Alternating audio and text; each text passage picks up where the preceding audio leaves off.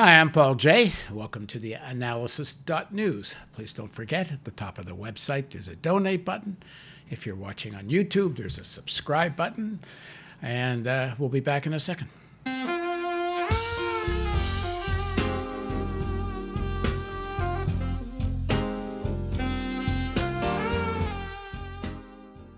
In a recent piece in The Guardian, Thomas Frank writes In liberal circles these days, there's a palpable horror of the uncurated world of thought spaces flourishing outside the consensus of unauthorized voices blabbing freely in some arena where there is no moderator to whom someone might be turned in.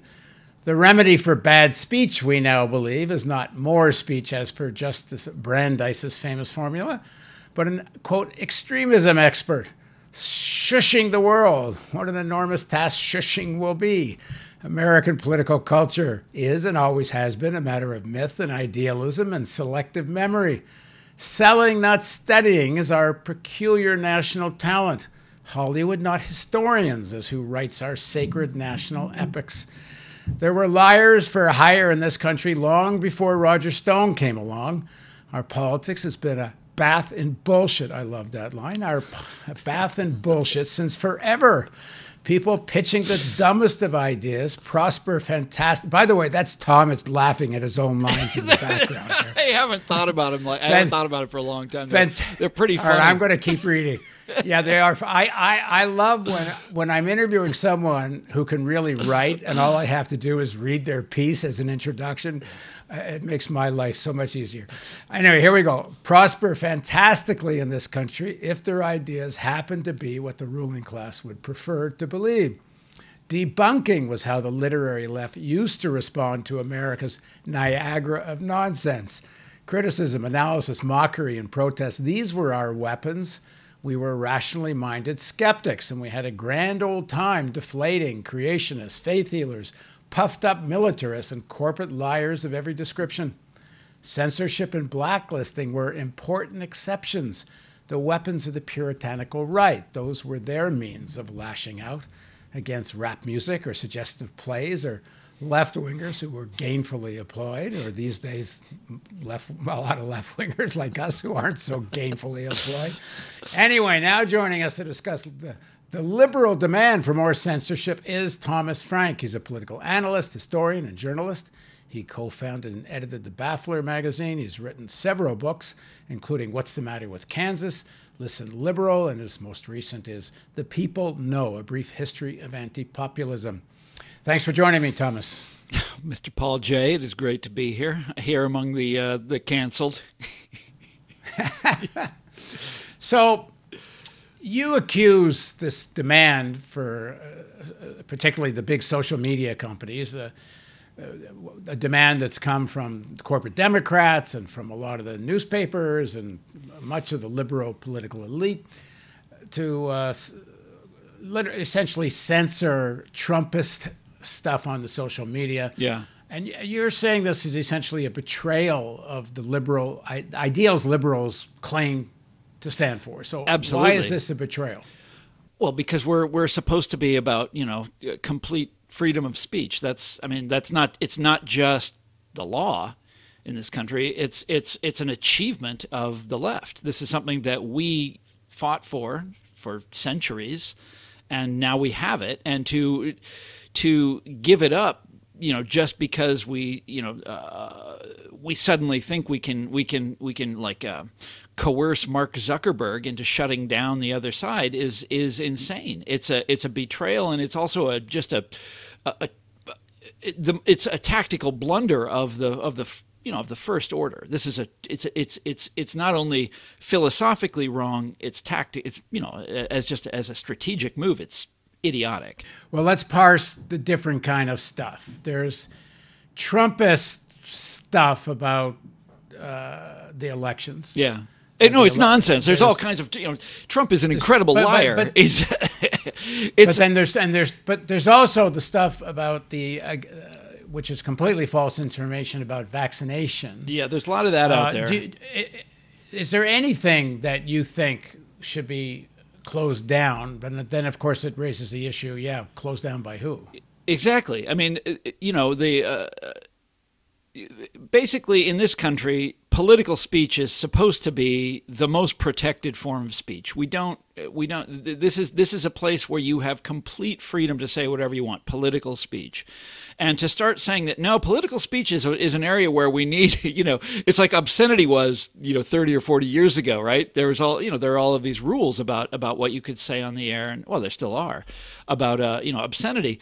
Well, to start saying that we now have to have rules like that about about political speech is uh, you know, is is deeply troubling, contrary to the American tradition, and I'm here to tell you is going to backfire against the left. It, it, now, Paul, you and I have been in this game for a long time, but maybe not long enough to remember that the left is traditionally, uh, when whenever there is an urge to censor, whenever this gets going, uh, who feels the brunt of it? Well, it's people like you and me. It always is. I mean, you look back at uh, World War One yeah, in America, anyways. I don't know what it was like in Canada, but in America, this is this is a very dark period for freedom of speech. Wars always are because the Constitution is effectively suspended.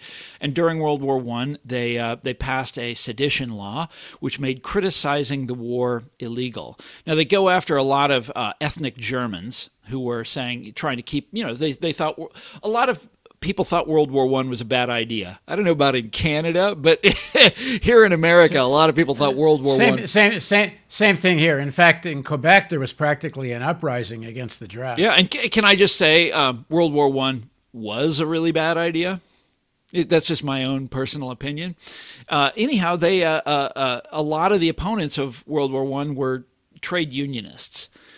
IWW, you know, uh, Eugene Debs, people like this.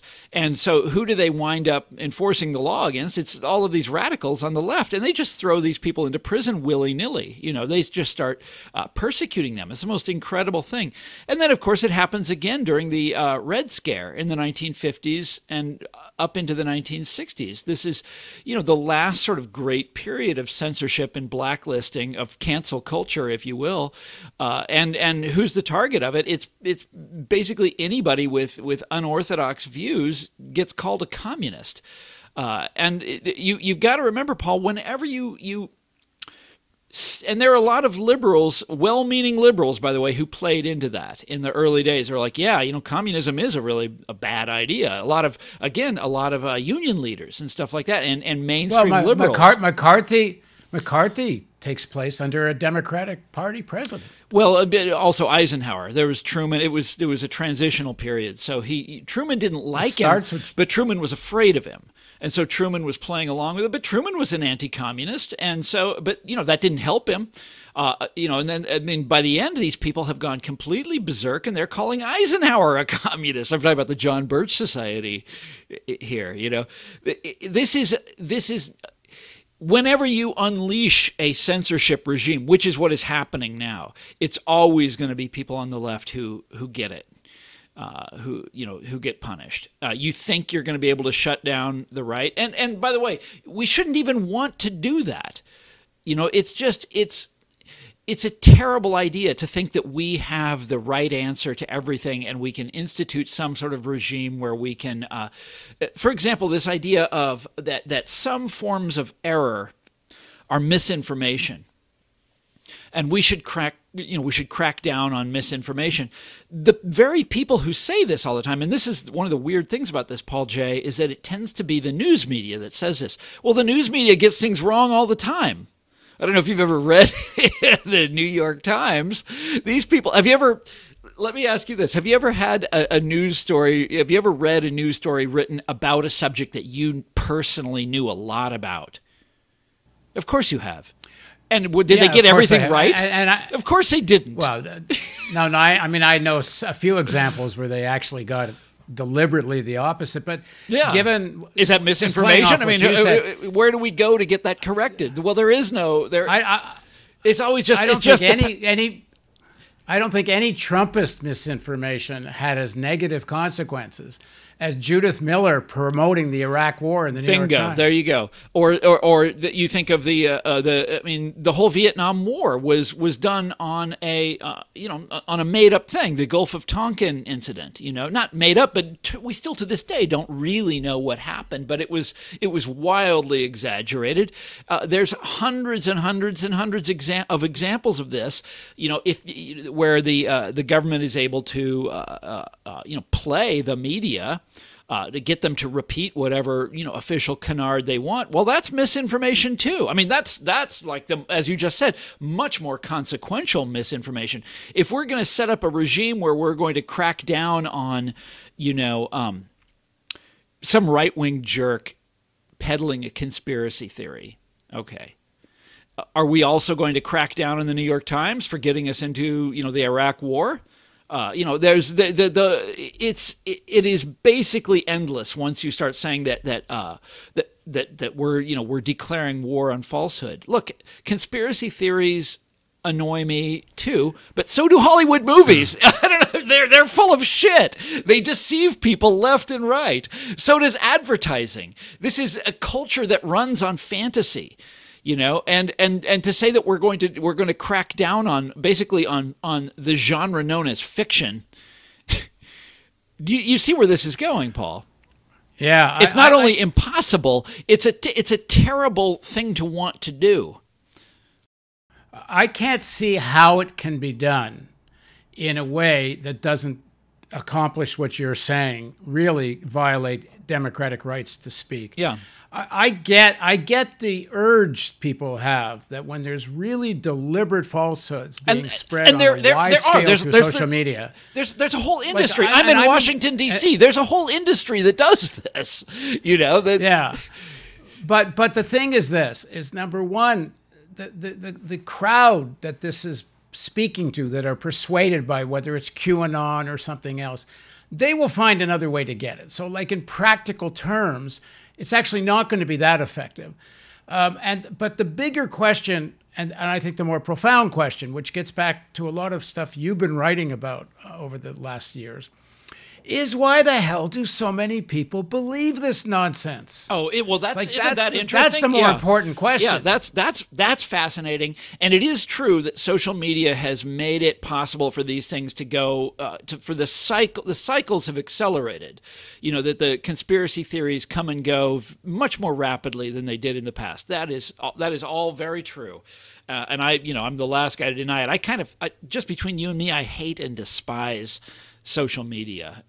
I just can't. Me, me too. I just, I just, can't stand it. And in fact, the uh, the first the, the the opening sort of uh, paragraph of the essay that I wrote for the Guardian is about me at a at a Clinton Foundation event in 2015. Not that long ago. I mean, this is Hillary Clinton was getting ready to run for president. She hadn't declared yet, but it was it was early in 2015, and uh, but she was there. She gave a bunch of she you know she she talked a lot, uh, and all these other uh, people came up on the stage and, and gave different presentations. And one of the, uh, the, the, the, the points that they were that they emphasized the most was this kind of cyber utopianism, this idea that social media had given a voice to the powerless, and social media was overthrowing dictatorial regimes all over the world, and all of this kind of bullshit, you know.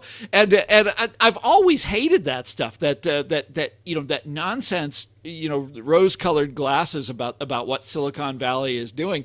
But it's it's fascinating to me that these people have now swung to entirely the opposite point of view, and they're you know pressuring social media to crack down on their opponents. And by the way, they're really doing this. The Democrats in Congress do this all the time. They just did it again the other day they have these hearings where they basically threaten these Silicon Valley CEOs uh, with various forms of of, uh, of regulation unless they find a way to uh, you know to crack down on whatever form of speech they want.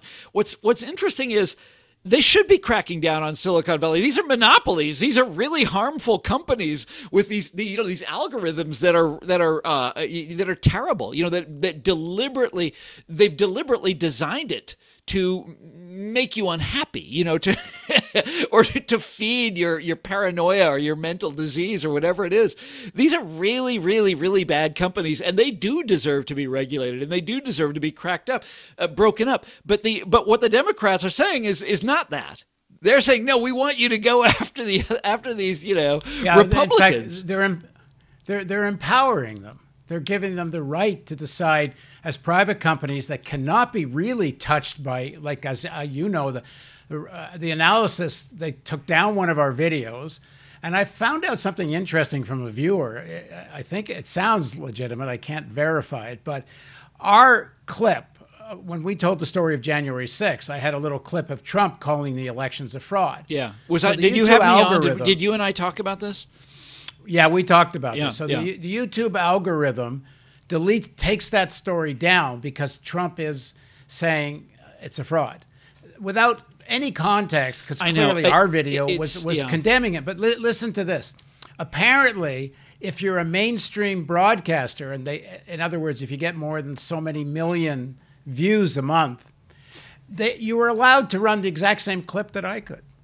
So they're deciding who's a news organization, who isn't. Yeah based on an algorithm.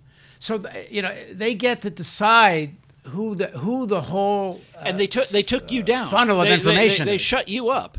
You got shushed. Well, they, the, the extremism experts came. The extremism experts yeah. went to town on Paul Jay. Sorry, that's not. So funny. I want to go back to this. Well, it was sort of funny. Uh, the, the, the, I want to go back to this question: Is that these people calling for censorship, instead of facing up to why so many millions of people believe this stuff, exactly. which has to do with the with the deterioration of the public education system, especially in rural America, but not only. Yeah. The complete lack of understanding of history amongst so much of the population. Yep and, and the and the economic deprivation of rural America that have made people desperate. Well, and also let's and, throw and, out there the the complete destruction of the newspaper industry. So you go to any of these small towns and they don't have a paper anymore. I mean, even big cities. Like I'm from Kansas City, two million is the population is two million people. The Kansas City Star, which was once one of the great newspapers of America, is now like it, it, only comes out six days a week. It's printed in Iowa. I think their staff is like twelve people. the, the, you know the the actual reporters for the paper. It's really really really sad. And and, and if you go to a smaller city, just don't have anything. They've got nothing. There is no authoritative source of news, and of course, conspiracy theory runs rampant. And uh, uh, there, you know, there's also this sense in which the expert class, and I use that, you know, I use that term all the time. The sort of professional managerial elite have really failed uh, Middle America, have really failed uh, this country. And instead of saying, looking in the mirror and saying, "Damn, you know, what have we done wrong? Why are people turning to these, uh, you know, to these to the to these crazy theories?" They're like, "No, let's just shut them up. you know, let's just make those people shut up. Let's make them shut up and listen to us, the experts." There, there is this idolatry of the expert among Democrats that I found that I find really disturbing. You know, that if if only we can shore up the social position of the credentialed expert, of credentialed expertise. If only we can buttress that and force everybody else to shut their goddamn mouths, you know, then we can solve all our problems. And it's like that's not only censorship; it's re- deeply anti-democratic, and it's also it's not going to solve the problem unless you're never going to solve the problem unless you take away these the vote. You know, unless you take away democracy itself you're never going to this is this is a problem that is impossible to solve. And here's what's the worst thing about it Paul Jay it's this complete misunderstanding of the right the right-wing grievance complex. You know the, the you remember I wrote a book called What's the Matter with Kansas? And this was my great sort of enlightenment when I was writing that book is that these people who are voting for a party that serves the powerful and makes the powerful more powerful, makes the rich richer, you know. That's what the Republicans were back then, right?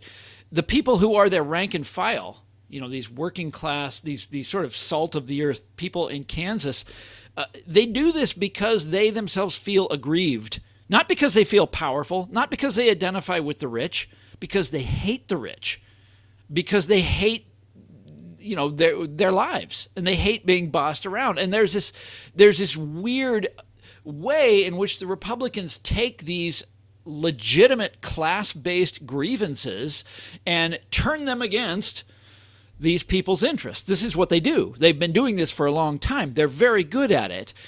To go in there and start censoring people and say you're going to censor people and do it right out in the open oh my god this is the biggest you are we are playing right into their hands. This is the biggest political blunder i have ever seen. Uh, and we're going to pay for it. And they're going to you know history books 50 years from now are going to talk about the you know the stupidity of this you know it's well it's like it's a mccarthyism of the left. This is so dumb I mean, if it goes any further, and I think it will go further, I think it'll go quite a bit further. Or maybe it won't. Maybe we'll all, you know, maybe Joe Biden's going to fix everything and everything is going to go back to normal when COVID is done, you know? Uh, that's what I'm hoping, anyways. Uh, well, you can hope, but I don't think so because the. Uh, the, the, the, there's an, uh, an interesting phrase that that was used. I think her name is Karen Armstrong. She's the nun that writes about Buddha and Jesus and other people. But she had a great phrase in one of her books. She says during the time of the decline of empire, people lose their ideological moorings. And I think that's what's, first of all, it's happened generally across the country, but it's really happened in rural America. And so either you cling to a sort of a, a, real fundamentalist religious conception, which at least gives you something to hold on to, uh-huh.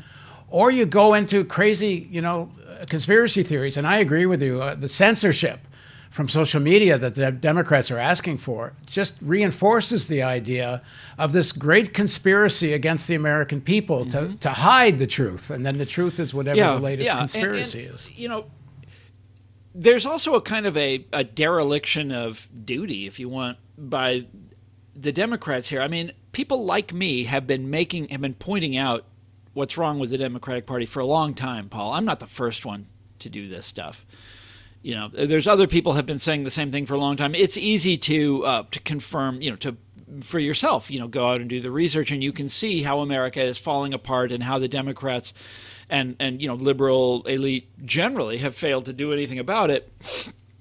And instead of doing the, the obviously the right thing, which is you know rule on behalf of ordinary Americans, make their lives better. Don't let deindustrialization go any further. You know, don't wreck people's lives anymore. you know, don't ruin the economy. Don't let monopolies, you know, destroy everyone's livelihood. You know, go right down the list. Instead of doing that, they're like, you know, they, they come up with these these these excuses.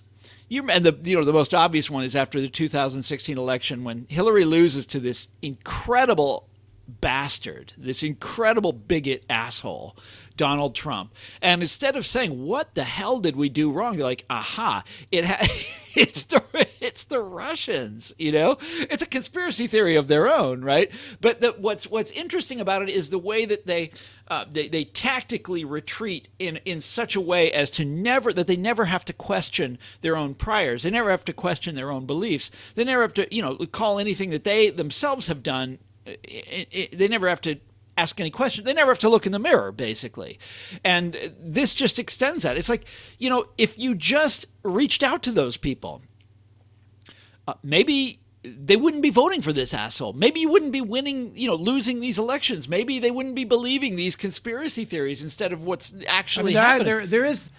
There is an organization. I was just doing some reading about it today. I, I knew of it before. I think it's called People's Action, and they are doing what you're saying. They are, before COVID, they were going door to door in rural America and talking to people. I should say, listen, they, they emphasize this. They start with listening to people who were especially focused on people that voted for Obama and then voted for Trump. Yeah, I know guys like that. Target. There's people, my, members of my family yeah. did that.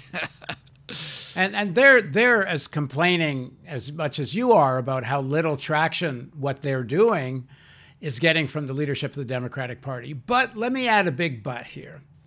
I think the corporate leadership, the main leadership of the Democratic Party, is doing exactly what they should be doing in their own interests mm. because they are an extension of Wall Street. They are now, yeah. Uh, the bigger. Yeah. Well, they have. Well, when weren't they? Well, uh, that trend. I mean, you go When- back to I the mean, Reagan to, on, to the Re- to the Reagan era. Uh, I mean, Reagan was was the, the overwhelming favorite of Wall Street, and so was George W. Bush. It's but with with Obama. I mean, if you look at the at the at the fundraising totals, I mean, there were always Democrats who were Wall Street Democrats. Always there. And there's also Yeah, there's so- also big so oil my- so- Democrats. but there's but they So but, where I, where I was headed where I was headed with this is that to think that these corporate Democrats, except in weird circumstances, and I think we're kind of in one now because of the pandemic, Wall Street actually wants a big infrastructure project and wants a big infusion of cash and wants direct payments Yeah. to people. Uh, so there's a very weird moment in oh, they're, history they're right loving now. this. Yeah, they're they're they're in a crazy bull market right now. But that it doesn't make any sense. But the bigger the the the the, the uh, to me the bigger question is what is the real progressives, the real left in the United States, and I have to say it's not just the United States, it's Canada and, and frankly most other countries too, and practically everywhere. Why is the left so weak? You know, where, you know, I'm talking about this organization that is going door to door, uh, Well, you the, know, talking to uh, rural uh, people. Paul, you But- know, but the, that- you know, but- the, you, you you know the answer to that.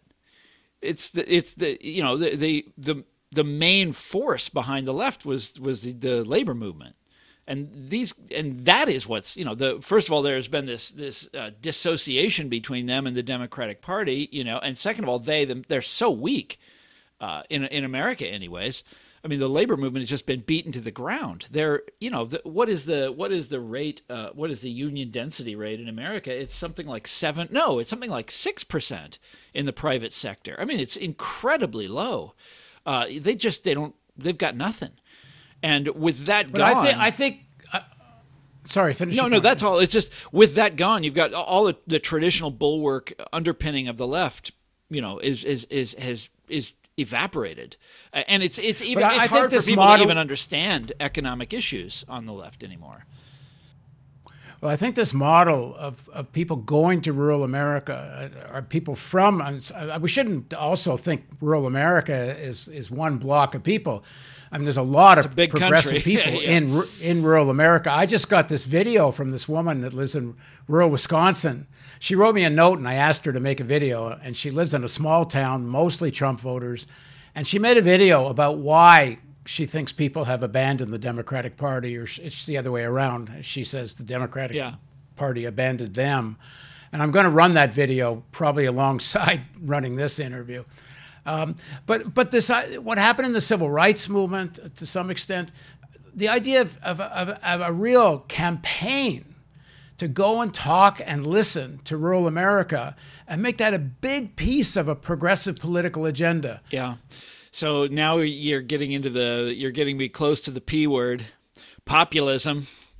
Because po- the populists, you know, the original radicals in American life, these are the the original group that demanded government intervention in the economy on behalf of working people.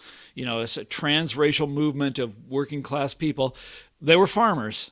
They were led by farmers, and that's who the, the rank and file were. And farmers in, in the 19th century could be really radical. And every now and then you'd have this sort of uprising among the farmers.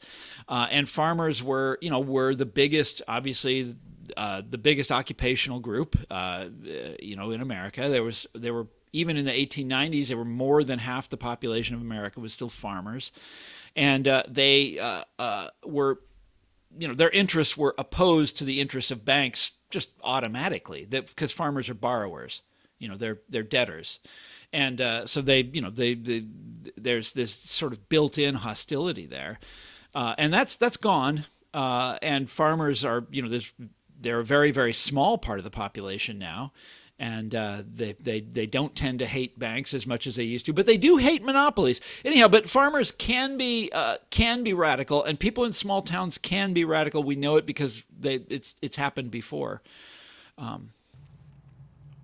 The, the woman that sent me the uh, video, which I, as I say I'm going to play, she says the, the the elites in the cities just don't see us when they talk about flyover. Yeah, They really don't see us. And as much as it was bullshit, she says, Trump seems to see us.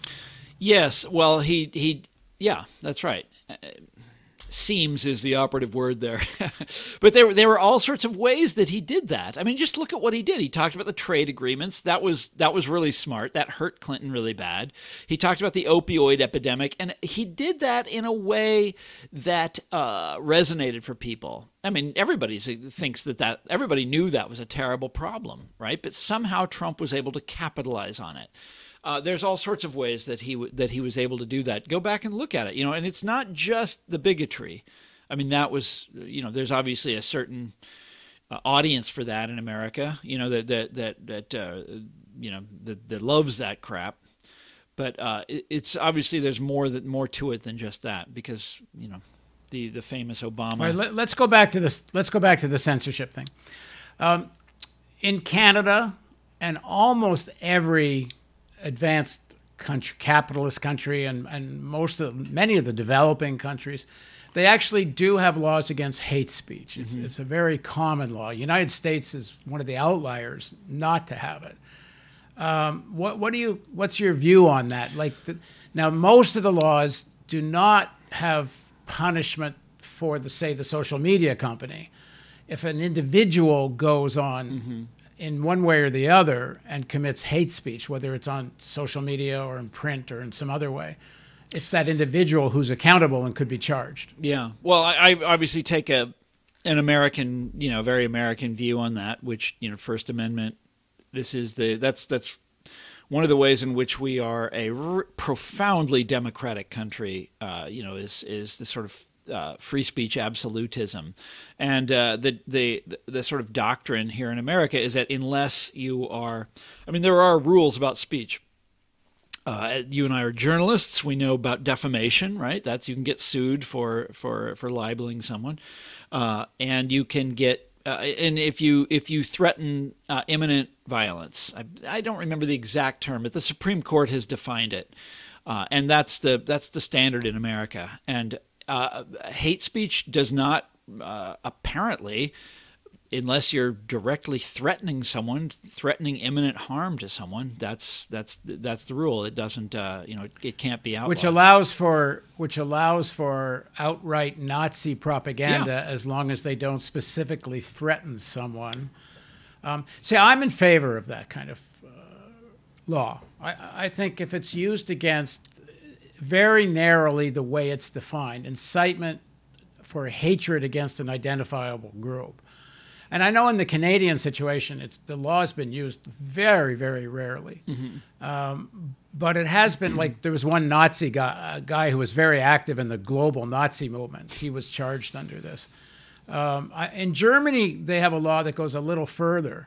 Uh, there, theirs is the German law is closer to what the Democrats are calling for. Uh, this is from 2017. Well, they're gonna, the problem is the they're going to have they, they they can't do it legally. The Constitution prevents them from passing a law like that. So what they're trying to do is uh, coerce uh, Silicon Valley into doing it for them. Uh, and that is, you know, that's kind of an iffy strategy, and I believe that'll probably they'll probably get in trouble with the courts just by doing that, just by threatening, you know, threatening to punish the, you know, the the uh, social media if they don't uh, start cracking down. Even that is illegal. You can't. They can't do that either. But we'll see. It hasn't. They, nobody has come in, stepped in to stop them yet. We'll find out.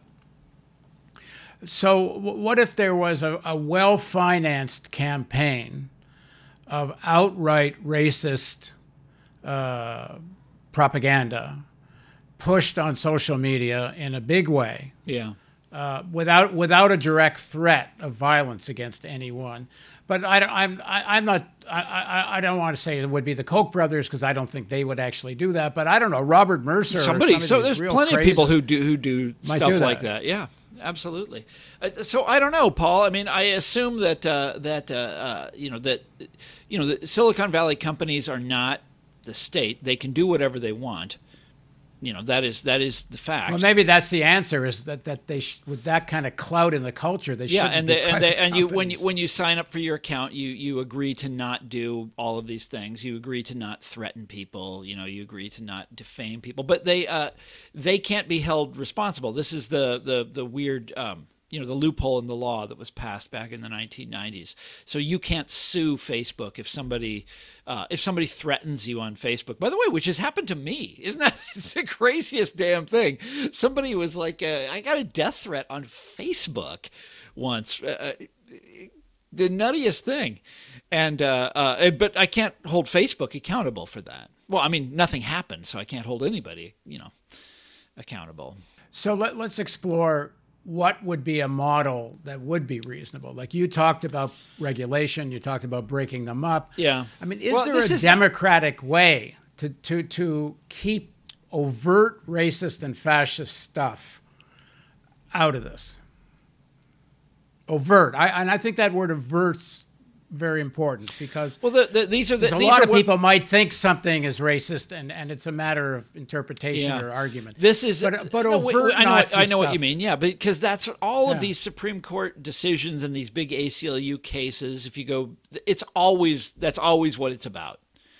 Uh, over the last 20 or 30 years like the nazis wanted to march in skokie illinois you know and the supreme court the sort of the the current sort of supreme court standard for free speech came after a, a leader of the Ku Klux Klan gave some incredibly, you know, uh, uh, vile address, you know, speech somewhere in Ohio, and got and went to jail. Right? They threw and uh, uh, and and was threatening, you know, people, but in in a abstract sort of way, and uh, the Supreme Court ruled in his favor.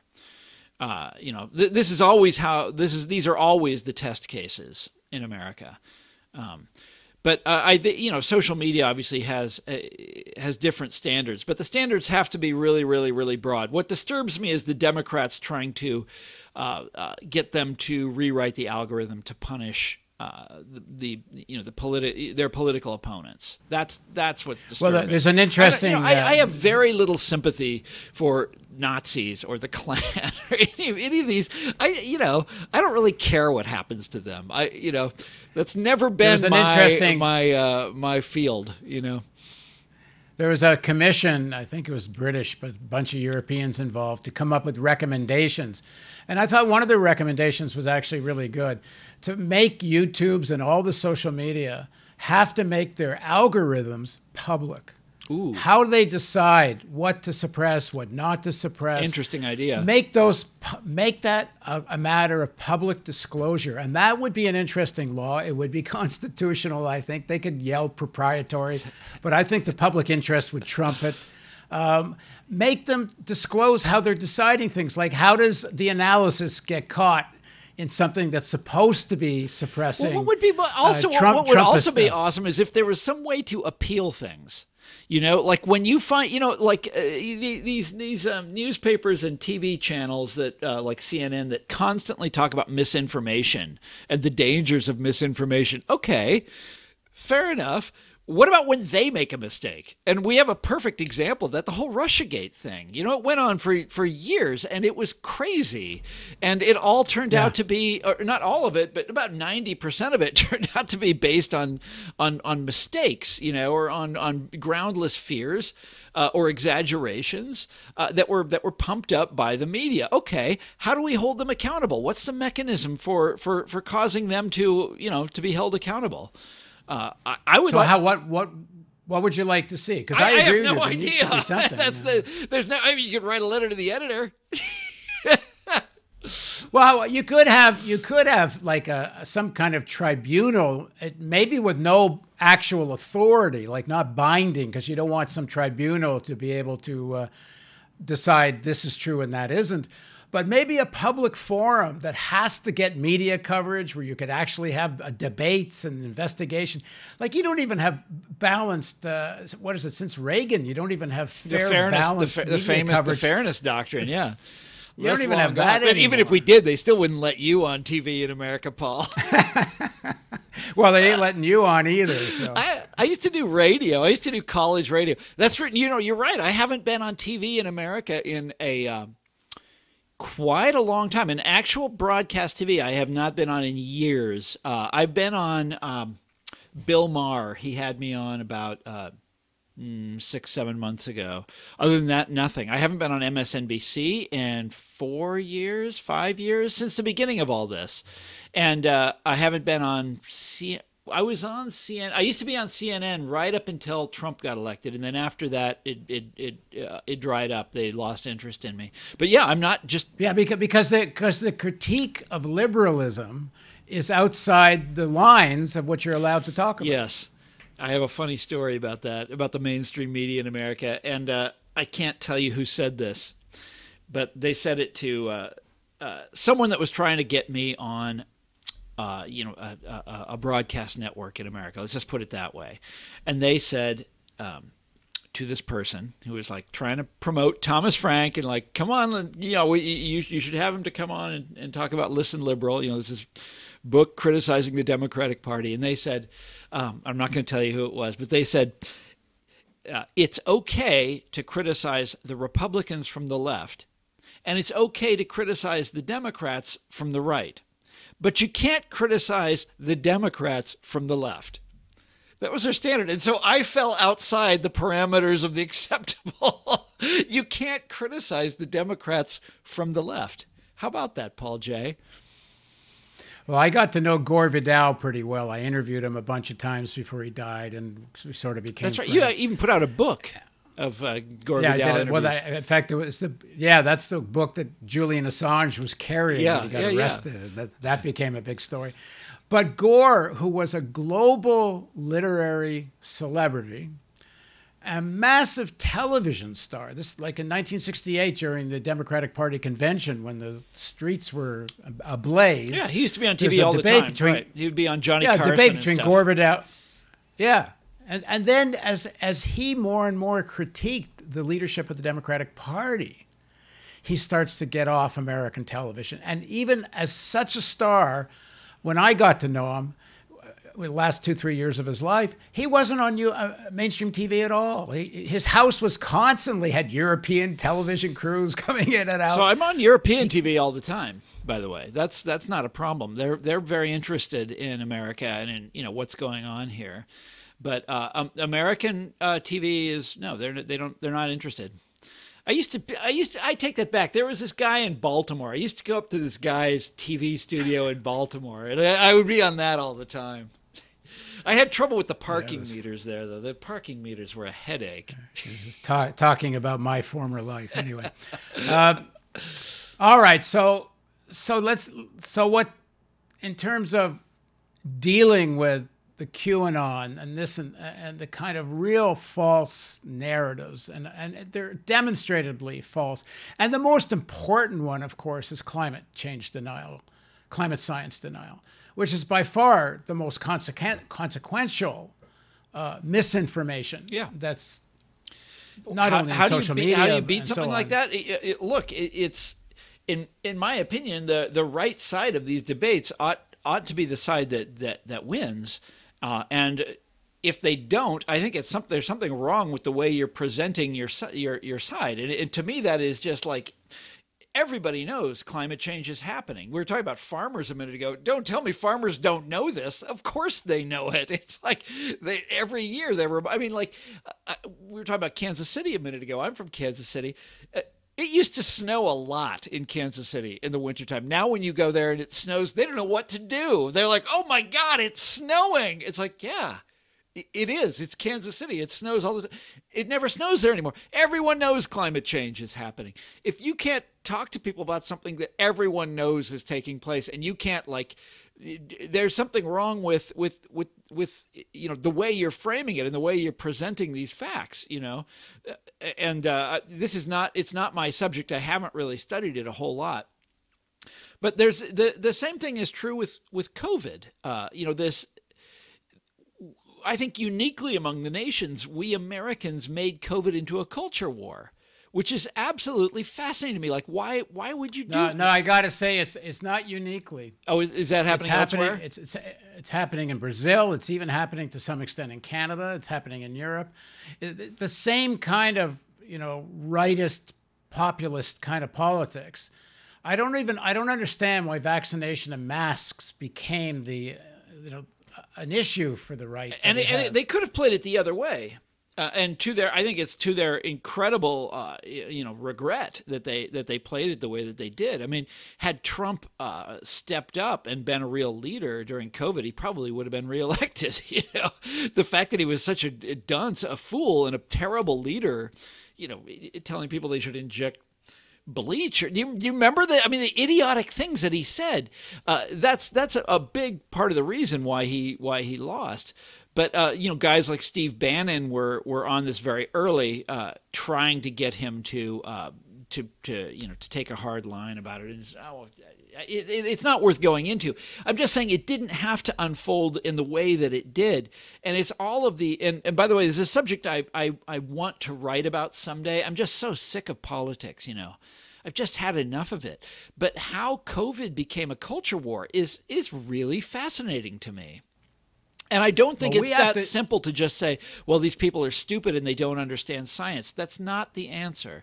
It's it's it's a little more complicated than that. But I don't I don't yeah, ha- I don't prof- have it prof- here. I can't I can't give you the answer right now.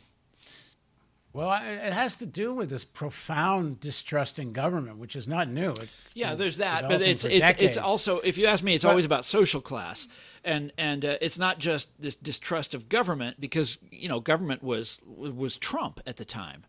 Uh, they, it, no, but this goes back to Reagan too. I mean, Reagan's big slogan was "the government isn't the solution; it's the problem." Yeah. Uh, but but there's another thing happening which we better pay attention to, and for because I think a lot of the left and progressives don't watch as much Tucker Carlson and right wing uh, media as I do, and maybe some uh, others. But the the people like Tucker Carlson, like Bannon, they are taking over the anti-corporatist yes rhetoric yes. and agenda. Why are, ask yourself, are why are ranting. they doing that? And the answer is the answer is because they can. Because we aren't there to stop them. There there aren't voices like mine on on you know left, you know left media such as it is, uh, and and so they're able to do it.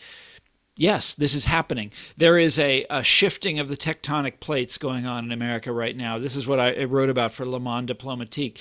I mean, it's not written about in America, but uh, the uh, you know, just 10 years ago, when you talked about the Republican Party, the one fact you needed to know is that this was the party of the rich. Well, that's not the case anymore. The rich and are the party of big business. Yeah, they're changing sides, with the, a few exceptions like big oil, you know, casinos, uh, things like that, industries I mean, like I don't think I don't think they're really changing sides, but they've learned the rhetoric. well, making, I mean, like, or as, are, as, the sides Ray, changing? You know, the sides are changing. It's just it's it's a very curious shift that's going, and uh, you know the Paul and I. By the way, I have to I have to hang up here in a minute, but uh, I've told you about this uh, uh, before. That like the area that I the place that I grew up in, this very wealthy part of Kansas City. I, mean, I, I, my family wasn't wealthy, but the kids that I that were on my street, that I went to school with, that I played with, uh, they were the ruling class of the state of Kansas and of the city of Kansas City. They were they owned it, or their families owned it, and these were the most Republican people in America. You know, these are Bob Dole Republicans, Na- Dwight D. Eisenhower Republicans, Nancy Kassebaum Republicans. Those are all people from Kansas, and um, you know Goldwater. They loved Goldwater. Voted for my neighborhood went for Goldwater by like 70 75% or something like that. Okay, they just went for Biden.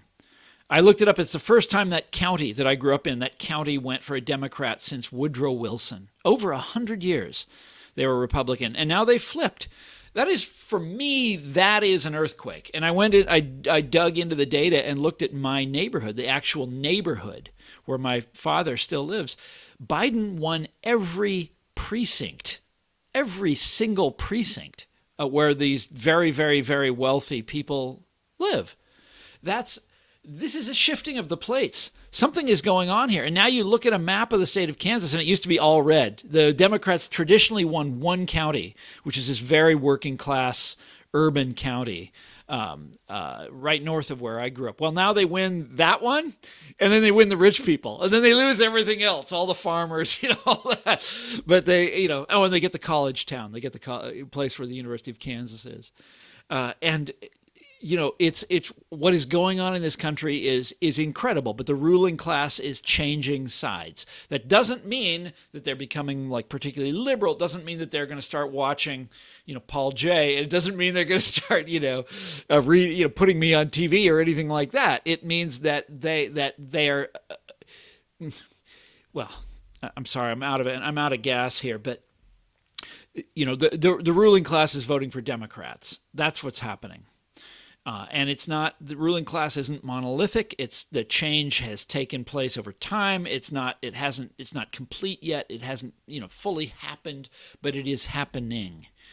Uh, and you know there's no doubt about it. And that's one of the one of the lines that I in in this Guardian story that I'm proud of. The Democrats scold and shush uh, and boss you around like a ruling class because to a certain degree that's what they are. All right. Thanks for joining us, Thomas. It's my pleasure.